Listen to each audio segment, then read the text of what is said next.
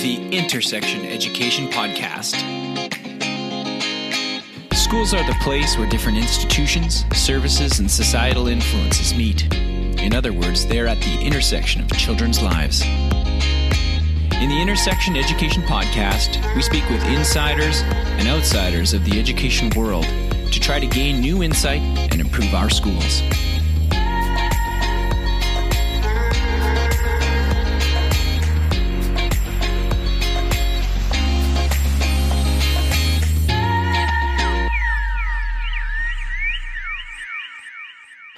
Welcome to the Intersection Education Podcast. I'm your host, Corey Haley.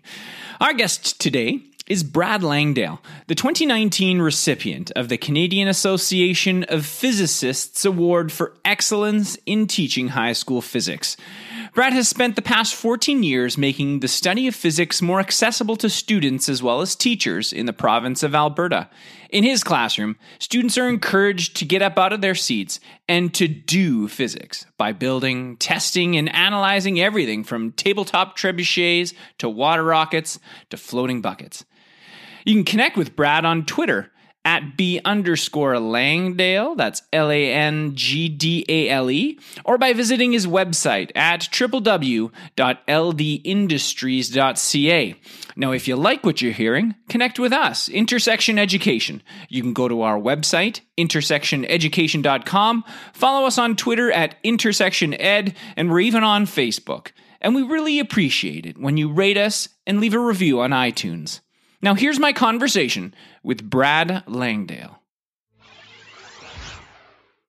Hello, Mr. Langdale. Welcome to the Intersection Education Podcast. How are you today? I'm doing great, Corey. Thanks for having me. Oh, I'm oh no problems. I'm excited to have you on. Thank you for coming on. Um, let's let's start at a place um, or with a question that I that I've been struggling with, and and even have a little bit of maybe even some personal history with. And I feel like we're in a time um, when students all too often just label themselves as not a math person and not a science person. And, and it kind of makes me sad. Um, I, I feel like they undermine their, their potential.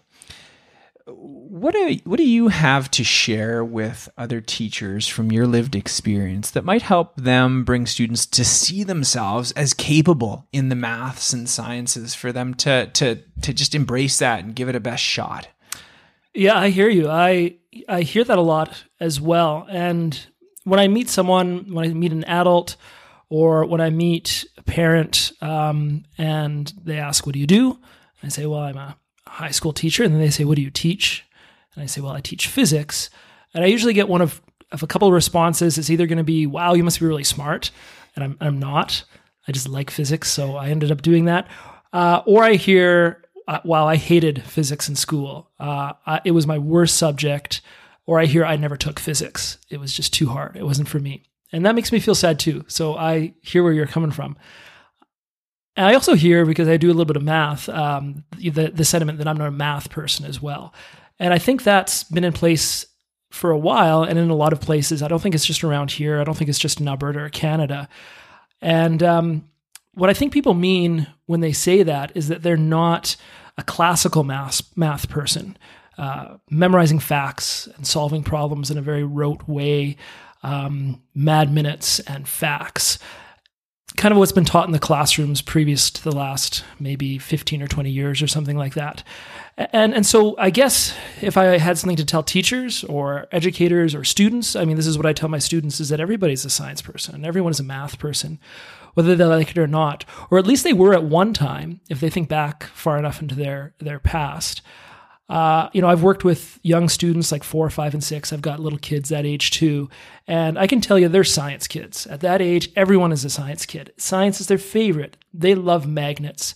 They love making paper airplanes and flying them. They have curiosities about numbers. And, and my kids are always asking me, what's the biggest number? what's the smallest number? They really want to know what the biggest number is. And and these are people who are number people, but somewhere along the line they just lose that. And I think as teachers, it's a big part of our job to try and tap into that love that kids had when they were young and and try to bring it back again. Yeah. And that actually leads me into my next question, and it's something that I think you do really well, and and, and it's really the importance of doing. And and you can't see it, but I'm doing my little hashtag fingers, but doing or not hashtag my quotation mark uh, fingers, uh, doing science, and and get getting students actively moving while engaging in science. What do you think this does? Why do you think that this is important for students to to kind of bridge that gap to what you were just talking about? Well, I've got a saying that I use when I talk with teachers at conventions and conference presentations. Uh, I tell them that some of your best physics students are your worst physics students. And so, what that means is that sometimes students who don't score really well in written exams, and maybe that's because they have a lack of motivation to prepare for the test, or they have difficulty recalling concepts, or they miss a lot of class time, or whatever the reason may be, uh, they'll have poor grades. And that might mean you look at them as some of your worst students, but they'll often really thrive in a lab situation and in a hands on situation. So, being able to do something uh, hands-on that they can interact with is a huge motivator for those those students, and it gives them a chance to experience success when they might not be experiencing success, success with a piece of paper and a pencil. And so, I when I'm preparing lab activities and when I'm putting emphasis on that, I'm hoping that. Um, that success is going to translate over to successes in a more classical sort of form of assessment that students might see. And that's what I was going to ask you. How do you how do you balance the uh, active engagement in doing science with someone who who might put more of an emphasis on that I say classical, but, but but it could be as just simple as uh, I'm in grade 12. I need to get a great mark on my diploma or on my final grades because it's going to affect my university entrance.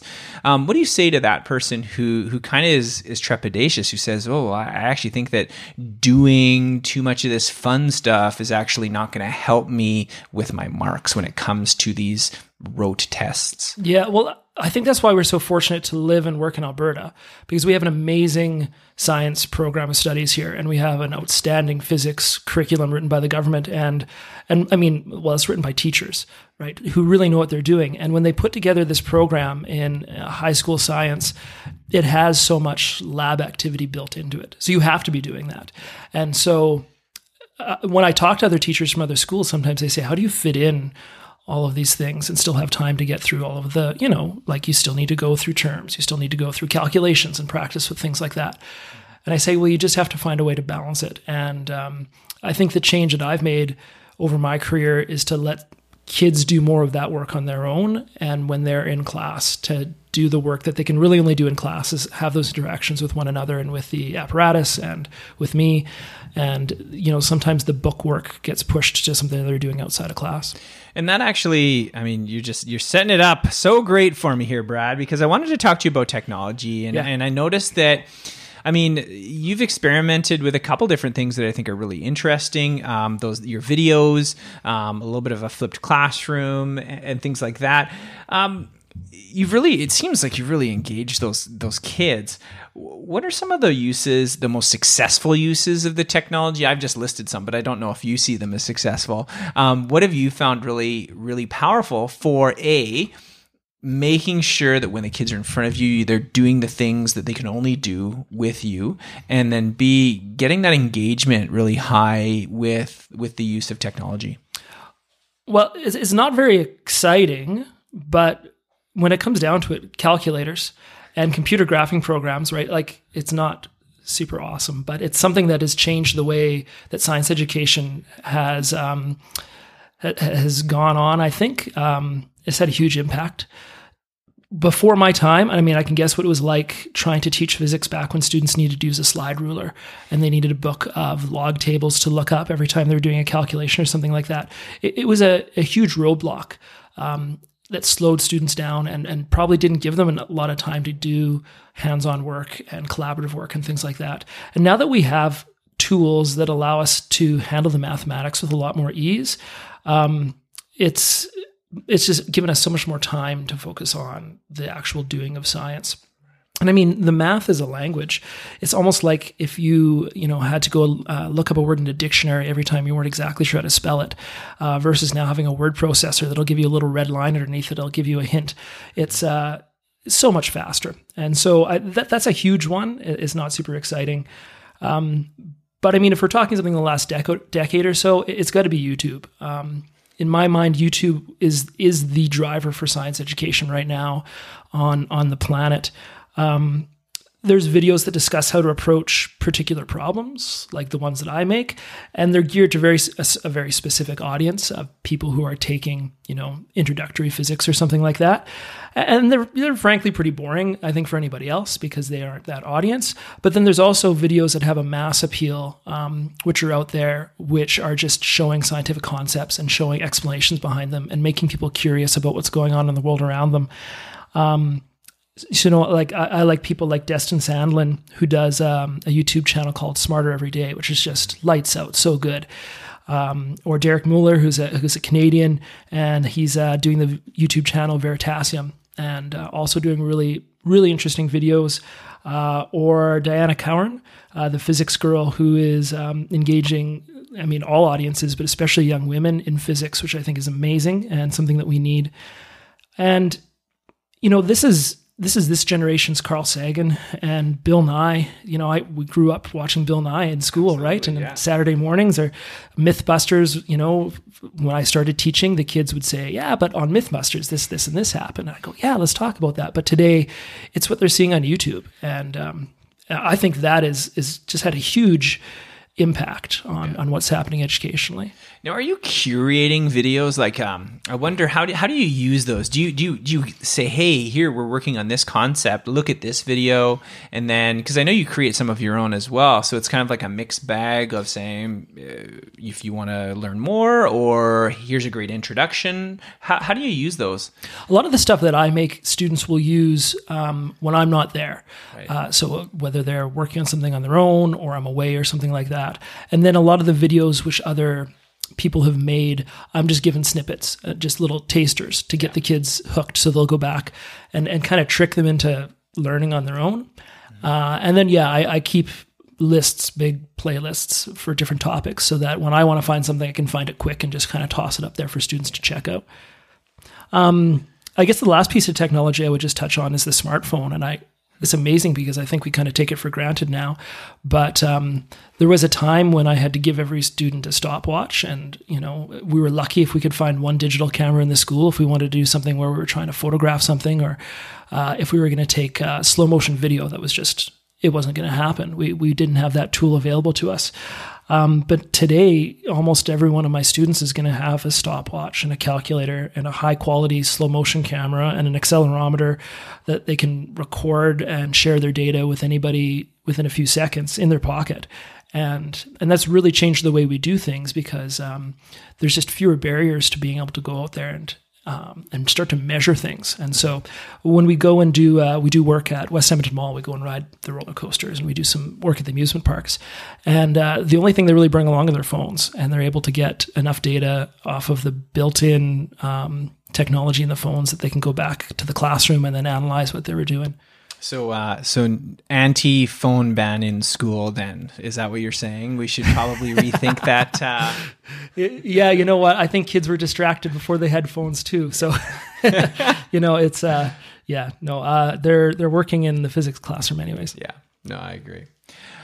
I want to I want to go a little bit wider in, in terms of talking about the importance of science, and what would you say is is the importance uh, for our future generations to have a really good understandings of physics and of science in these coming years? What do you see some of the barriers that we're facing as a society that might be helped by a better understanding um, generally of science? And why do you think that it is really important for students to engage with with you know physics and sciences and in general? Well, without a doubt, it's got to be human caused climate change and the effects that we're going to see as a result of that. Um, our students are going to be the ones who are left dealing with um, trying to make changes that are going to somehow slow the uh, the changes we see to our planet. And if those changes occur, it's going to be because we have somehow uh, induced a greater level of scientific literacy in our population. And, and that's going to happen through the education system and it's going to happen through science teachers. Um, you know, it's funny because we talk about nuclear energy in in physics, and uh, we get into a lot of the details, and we get into a lot of the um, processes, and we talk about the pros and cons versus other methods of electricity generation. And without a doubt, every semester I have a kid put up their hand and ask, "So, why aren't we doing this in Alberta? Are we doing this in Alberta? And I, I tell them no, that, you know, if you go out east to Ontario and, and Quebec, there are uh, nuclear power plants. And if you go west into BC, there is hydro, but in in Alberta, it's it's 80% coal and natural gas for electricity generation. And and they just stop and they think. They're kind of shocked, right? Um, and then they ask why. So, like, why isn't there nuclear in Alberta? Is it that we can't get the ore? Is it that we don't have the technology? And I say, well, no, there's just not the the political will. But anytime someone has tried to get a reactor going, there's been this huge public outcry saying, well, no, it's not safe. No, what about Chernobyl? What about Fukushima? Right, Three Mile Island. And um, I think a lot of what I try to get my students to understand is that. Um, they need to know enough about science so they can be informed to make those decisions. Mm-hmm. So when that plebiscite comes out and they've got a vote as to whether there's going to be a nuclear reactor in their backyard or a coal fired power plant, they can maybe make a good informed decision about something that's maybe going to produce less greenhouse gases. And so, um, and I mean, that's not just something we're doing in, in physics. That's something I think that's, again, in Alberta across the board in all the programs of study for the time being, anyways. Uh, yeah, I was reading an article last week in The Guardian uh, out of the UK, and it talked about how uh, the scientific consensus that uh, humans were causing climate change was now surpassing 99%. So, I mean, this is like pretty much complete certainty in the scientific community. And I still know that we have a lot of people close to where we live, uh, you know, here around Edmonton that are, are going to deny that and say, well, no, science is just a theory. They're not right, you know. And if that's not a, a clear indication that we need to have a higher level of scientific literacy uh, in our province, and I don't know what is. So that's something that motivates me when we're talking about those things in class to do a good job of it because I know it's something that's going to impact our future. Yeah. Yeah, that's. Uh, I find it really interesting, and and it was a good reminder that you know information and where you sit politically uh, are are interrelated to a certain point, right? If you know better, you're going to make, or if you know uh, certain information, or if you're comfortable researching and and and understand uh, an article or things that you're reading, you're going to be able to pick that up, and that that does cause big decisions to be made one way or the other. So that's a really good point. Um, I'd like to move into education uh, a little bit more generally. And I'd like to know is there something about learning or about education that you believe is true, but when you share it or when you when you talk about it, you get some pushback or you know there's there's a good percentage of people that disagree with you about what you say. Well, I get like that physics is fun. That's something I say and nobody believes or disagrees with me on, um, or that it's cool or something you should actually do. I feel like I have to do a lot of sometimes talking my my grade 10 students into taking physics 20 in grade 11 and no it's going to be worth it. Um, because it is it is a challenging subject. It's not easy and and students ask is it going to be really easy? And i say well no. And and they go well i don't want to do that. Um, but I, I, I try to like throw around this quote that I heard from um, a fellow called Rhett uh, named Rhett Allain. He's a physics prof down in the U.S. and he writes for Wired magazine, and uh, he does a lot of the science uh, consulting on on TV shows and things like that as well. So he's a really cool guy. Um, he says that confusion is the sweat of learning, and a lot of my students don't like getting confused. They don't like that idea. And yet, those same students are totally okay with going to the gym and working out, and they're okay with doing a sport and getting sweaty. And, um, you know, they understand that that's what you need to do to get better at that. And I think they also understand that if they're not sweating in their workout, they're not really doing anything for their, their body. They're not going to get any better at it. You know, and by the same token, I think students who, um, you know, aren't playing video games. They're not interested in playing a really easy video game that they're going to finish in 15 minutes. They want something that's going to be challenging. They don't want to watch a movie that has a really obvious plot where, or read a book where they can just predict exactly what's going to happen. And it's like, what was the point of that? They want challenge in other areas of their life. But for whatever reason, they don't want challenge when they're in their classroom, right? And and um, and they get worried when physics doesn't come easy to them. Uh, and so you know, I've been teaching for 14 years, so I think I've kind of just come to the understanding that it's just not going to be easy for a lot of people, and that's totally okay. It's okay to do something that's difficult, and it's okay to do something that's challenging, and it's okay to be confused and have to work hard at something because when you get through to the other side of that, um, whether that's experiencing the level of success you wanted to or not, uh, that perseverance is such an amazing quality you can build. And if you don't build it when you're young, you know, I tell kids like, look, you can build it now while your parents are still making breakfast for you and doing your laundry and you can borrow their car on Saturday night. Do you really want to build this level of perseverance and then and once you're in university and like you're in another province or a different country or something like that? So I think it's important that students experience uh, difficulty and then learn how to work through it at an early age because I don't want to see them have to learn that when they're 21 or something like that. No, I totally agree. When the stakes are high. Yeah. Because they get higher. yeah, absolutely. Yeah. Uh, you know, I'm really interested in learning environments, um, and, and, and that's you know places or or the the conditions that really make great learning. And when you think back to the best learning experiences that you've had, what was it about them that made them powerful? Was it the people? Was it the places? Were were there activities that you think really helped make learning better? I think you have to lead by example and you have to have someone to sort of model yourself after. Um, I, I really like going to a conference or a convention and listening to a really good speaker, someone who engages their audience and is um, just easy to listen to and and and makes you want to just like learn more about whatever they're talking about, uh, and just go and like hang out with them and become their friend or something like that, right? Um, and that inspires me to go and speak at conferences. And that inspires me inspires me to go and, and get up in front of my classroom and talk to them about something that i'm passionate about with passion. Mm-hmm. and um, I, I, like being able to talk with like master teachers people who've been doing it for a really long time and, and been teaching for 30 years and, and just listen to what they do in their classrooms. And, and what have you done in different situations? And um, I think we need to build environments where you have strong pedagogical leaders in specific subject areas, you know, especially by the time we get into high school. Um, you know, there are differences between what we're, we're teaching in a lot of ways. And so being able to watch someone who teaches what you teach, um, who, and someone who's successful in doing that, uh, and then being able to model them, I think is huge. And, and it's really unfortunate that in a lot of our schools, we don't get opportunities to do that.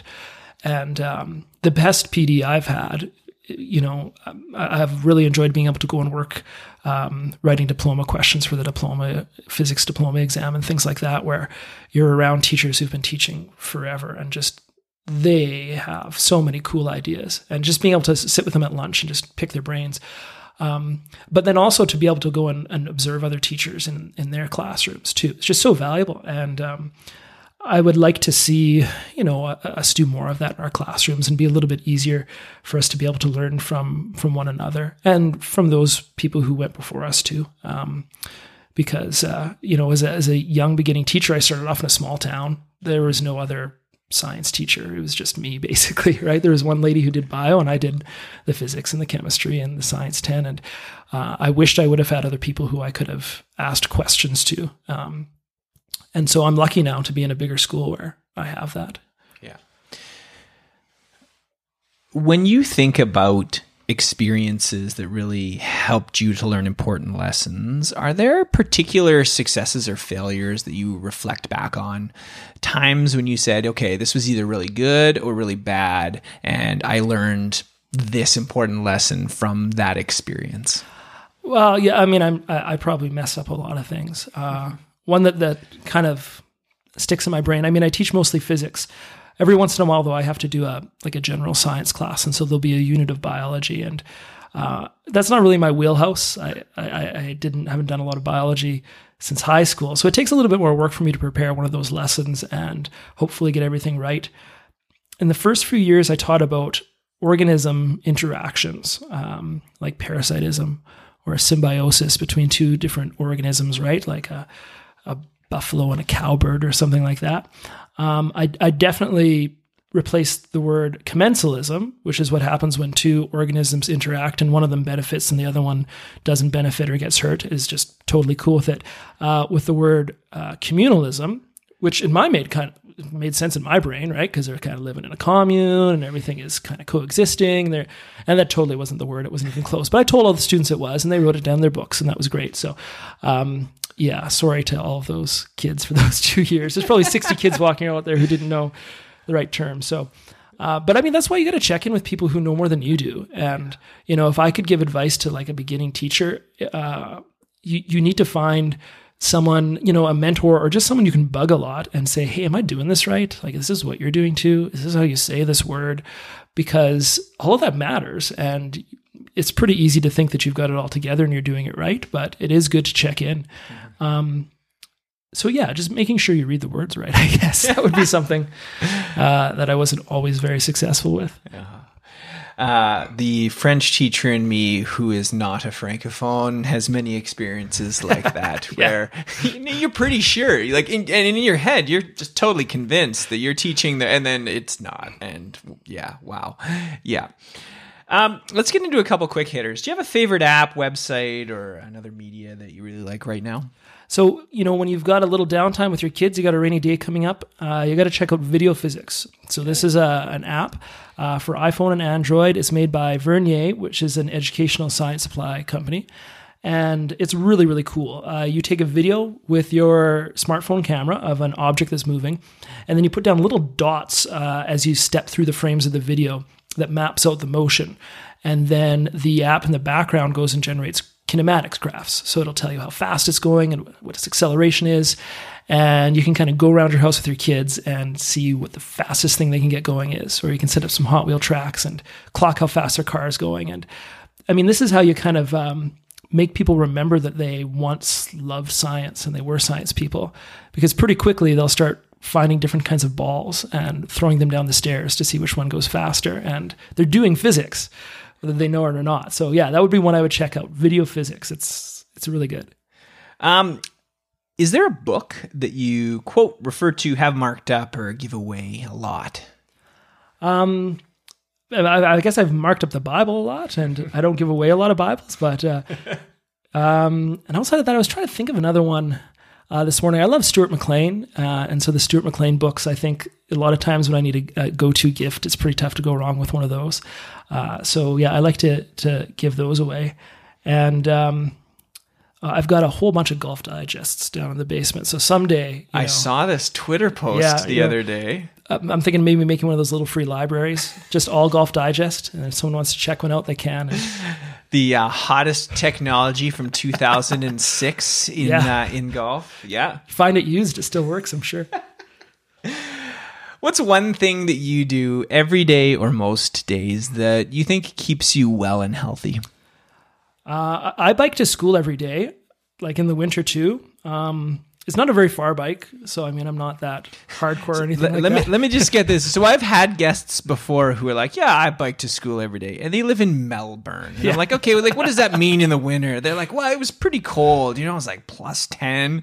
Okay, no, no, no, no folks. We are in uh, Alberta, in northern Alberta, and in the winter, it gets to minus 20 in the mornings uh, consistently like yeah. that's the regular so that you bike to school every day even in the winter is pretty impressive yeah i've got a pair of studded tires for the bike which yeah. are awesome um, you know i've always said that like biking is a 90% financial decision for me and like 5% environmental and maybe only 3% fitness and it's 2% spite because you just can't let snow and ice and cold weather stop you from doing what you want to do if you live in alberta it's just you just have to push through it so yeah. i just bike and uh, you know, it, it, does earn you some cool points with the kids when they see you rolling in, on your bike and you're bundled all up. So yeah. it's kind of fun. You could show the nature that you can still control it. That's right. Absolutely. overcome you. Or at least slip and slide over top of it. That's, one of the yeah, two. Yeah. One of the. Um, is there an organization or person who really inspires you? And that can be uh, recently, it could be long term, just someone that you really, or, or an organization that you really think about and say, yeah, they're doing good stuff. I saw a, a, YouTube video. I think it was like a mental floss, you know, 10 interesting things about Mr. Rogers video, maybe yeah. a year ago. And um, then there was a, a, documentary that was released, I think like last November, um, called Won't You Be My Neighbor about the life of Mr. Rogers. And I mean, it was just amazing. I didn't know anything about him aside from what I remembered being a kid and kind of watching his TV show. Um, and it really seems like he was the real deal. I mean, I was really, really impressed. He believed in what he was doing, um, working in children's education. I mean, he was a teacher when you get right down to it. Um, but he was doing it at a time when people didn't think television was something that students should or kids should be watching, especially like young children. And he felt like it was something that could be positive. Uh, he ran his show the way he wanted to. Like they talk about how the worst thing you can have in television is dead air where nothing's happening. And he would constantly have times when just nothing would happen and they would look at a fish. It's like that was, but he wanted to do that and he just did it, which I think is awesome. Um, he was a strong Christian. So, uh, yeah, he was pretty inspiring for me. Yeah. Yeah, I, and I think that there's a new uh, biopic Yeah, coming out. of Tom it. Hanks. It's going to be great. I can't wait to see it. Yeah, that'll be great. So, uh, what's next for you? What are some of the questions and problems that you're looking at tackling next in the coming school year? I, I've really been looking at trying to make wine glasses shatter with sound. I mean, I had this idea last year and I saw a YouTube video of people doing it with their voices. I don't think I'm going to try to sing. so I know you sing, Corey, and, I- and I, you know, once in a while. Is your try to get singing that better- bad that It, it- it probably is actually, but uh, yeah, I think that's going to be something we're going to try this year in class, and I'm really excited. Uh, if I can get it to work, I think it's going to be great. The kids are going to love it, and if it doesn't, I guess I can chalk it up on that list of failures, which is, you know, the the line in physics is, "Kids, I swear it worked last night. It really did." Yeah. So Absolutely. yeah, I'm hoping to get that working. Now, uh, lastly, uh, let's say people are interested in looking at some of your stuff and following uh, your adventures in physics. Um, what is the best way for people to connect with you? Uh, I'm on Twitter, so I'm at b underscore Langdale. Uh, I've got a website, ldindustries.ca, and on YouTube, it's youtube.com backslash b Langdale. B. Langdale, that's awesome. I want to thank you so much for being on today. I'm, uh, yeah, it makes me want to get out and do some uh, some science experiments uh, with my kids and, and get that love going. So thank you so much. Thanks, Corey. Thanks for listening to this edition of the Intersection Education Podcast. Just a reminder that you can connect with us on our website, intersectioneducation.com, on Twitter, intersectioned, or leave a review on iTunes.